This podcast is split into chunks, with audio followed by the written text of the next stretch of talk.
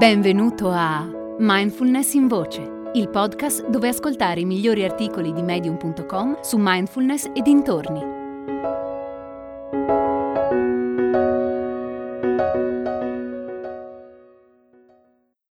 Amare in piena consapevolezza di Silvia Clare. Le basi di una relazione duratura sono la consapevolezza l'ascolto profondo e una comunicazione aperta e amorevole. Thich Nhat Thich Nhat ha scritto abbondantemente sull'amore. Ho letto talmente tanti suoi libri che non so nemmeno quelli che mi mancano e se potrebbero aggiungere qualcosa di nuovo. Capisco bene cosa intende quando parla delle tante forme dell'amore. Ho avuto abbastanza esperienze nella mia vita per sapere cosa l'amore è e cosa non è. E in tutta sincerità posso dire che è un evento più raro di quanto si pensi.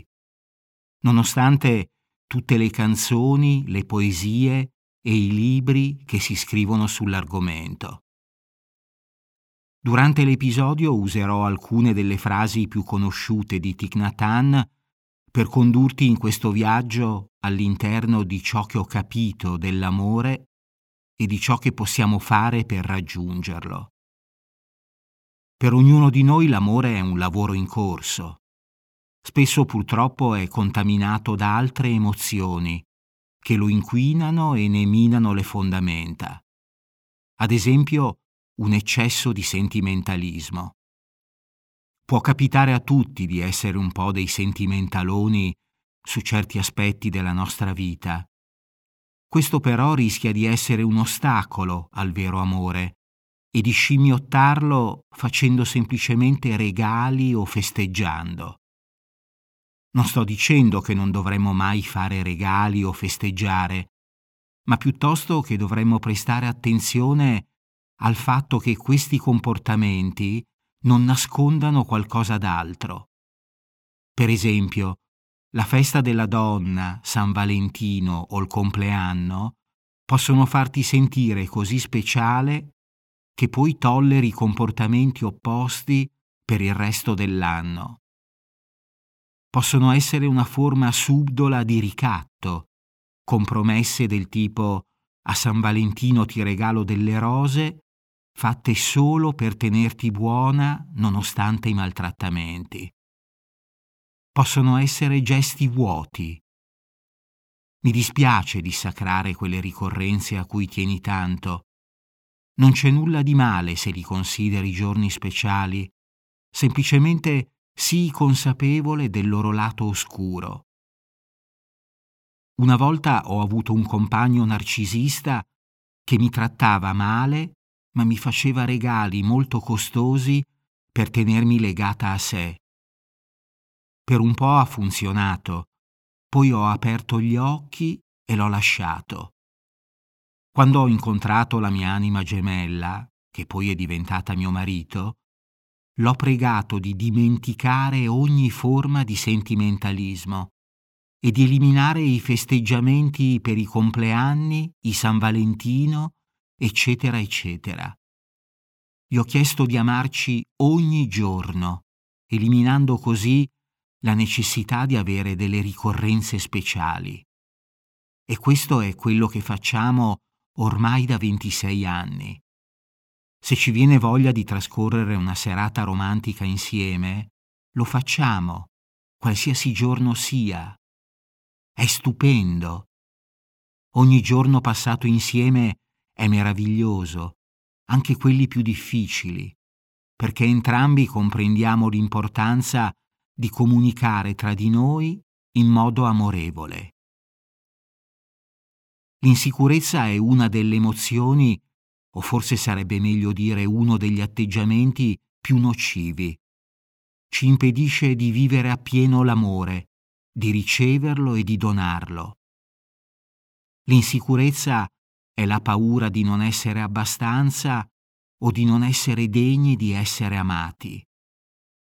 A volte su certe cose vogliamo essere migliori del nostro partner perché così possiamo sentirci bravi in qualcosa. Ma se per sentirci migliori dobbiamo svilire qualcuno, quello non è amore. Sono cresciuta in una famiglia dove questo comportamento era normale, quindi ne sono portatrice anch'io, ma col tempo ho imparato quanto può essere dannoso e adesso preferisco non svilire nessuno e non competere con nessuno. Se dobbiamo ricorrere all'orgoglio per sentirci a posto, stiamo facendo un errore. Quello non è amore, né per noi stessi né per gli altri. Non provo orgoglio per i miei figli, ma sono immensamente felice per loro quando ottengono dei successi. Quello che ti sto dicendo l'ho imparato sulla mia pelle e so che è così. Come dice Hanh, nel vero amore non c'è posto per l'orgoglio. Per quanto riguarda il rispetto di sé e l'umiltà, è difficile poter amare davvero qualcuno se non possiamo amare noi stessi. Ci sarà chi non è d'accordo con me, perché è convinto di poter amare un'altra persona anche se non ama se stesso.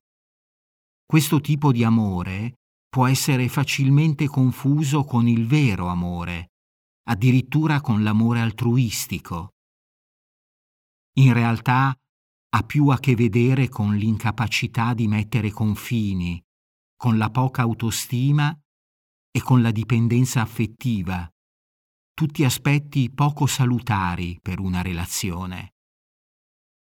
Thich Nhat riassume magnificamente il concetto quando dice che amore è la capacità di prendersi cura, di proteggere, di nutrire. Prima di offrire il nostro amore agli altri, è importante che impariamo ad amare noi stessi. Dobbiamo mettere da parte i nostri bisogni, i nostri sogni e i nostri desideri e permettere all'altro di essere pienamente se stesso. In cambio possiamo imparare anche noi ad essere pienamente noi stessi. È il regalo più grande che possiamo fare a un'altra persona donarle il nostro sé più autentico. Certo, deve essere un sé buono e gentile, non egoista, umile. Non è qualcosa che puoi forzare o fingere di avere. Deve essere il frutto di una costante pratica di mindfulness che ti porti a ridimensionare il tuo senso del sé. Per dirla ancora con le parole di Thich Nhat Hanh, se il nostro amore è solo volontà di possedere, non è amore. Il vero amore è frutto di un sé aperto che ha curato le proprie ferite. La nostra capacità di amare dipende dalla consapevolezza che abbiamo di noi stessi, dal conoscerci profondamente e da una comunicazione aperta e sincera che permetta a entrambi i partner di essere pienamente se stessi. E soprattutto riserviamo la nostra parte migliore alle persone che ci stanno davvero a cuore. Non sono pungible su cui sfogarci nelle giornate storte, non sono lì per soddisfare i nostri bisogni e le nostre aspettative e non sono status symbol.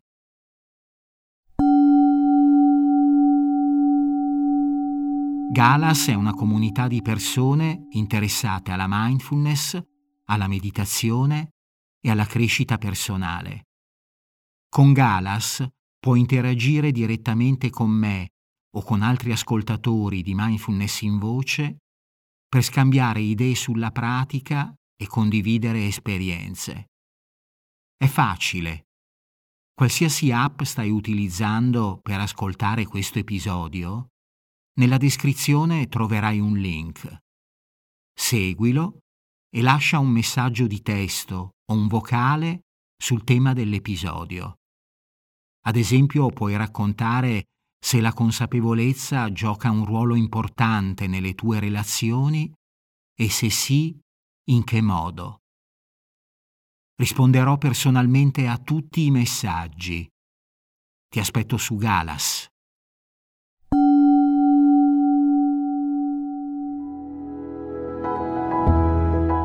Hai ascoltato Mindfulness in Voce, il podcast di Mindfulness Bergamo www.mindfulnessbergamo.net